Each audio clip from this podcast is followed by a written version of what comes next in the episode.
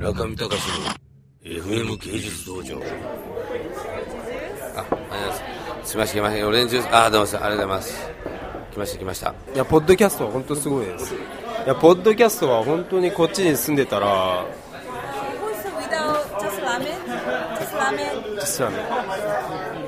ラジオを聞けないっていうのはもう結構きついといえばきついですよね本当。今でもポッドキャストってあのそのラジオ番組の大体なんかこう一部だったりするからあのポッドキャスト用に別に撮っておられるわけじゃないですかこういう風に。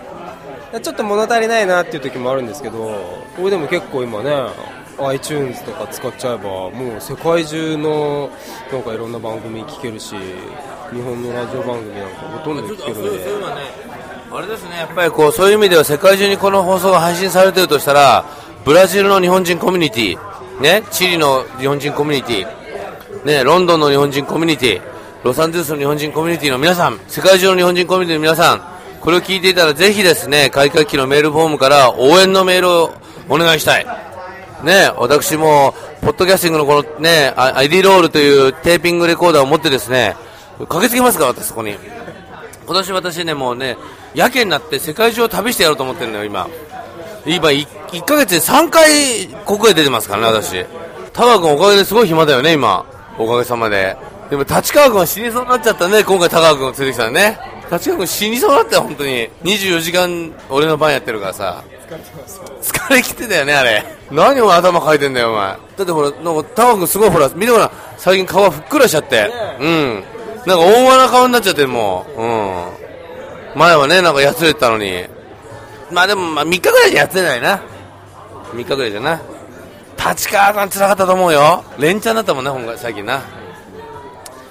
村上それで怒られてなかったもん、今回。それ、よりほど気使ったと思うね。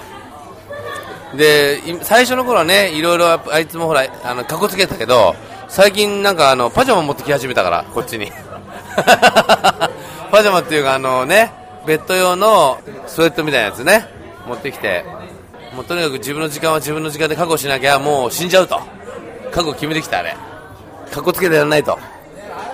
そうですよ、と。ね。確かに最近床で寝れるようになってきたね。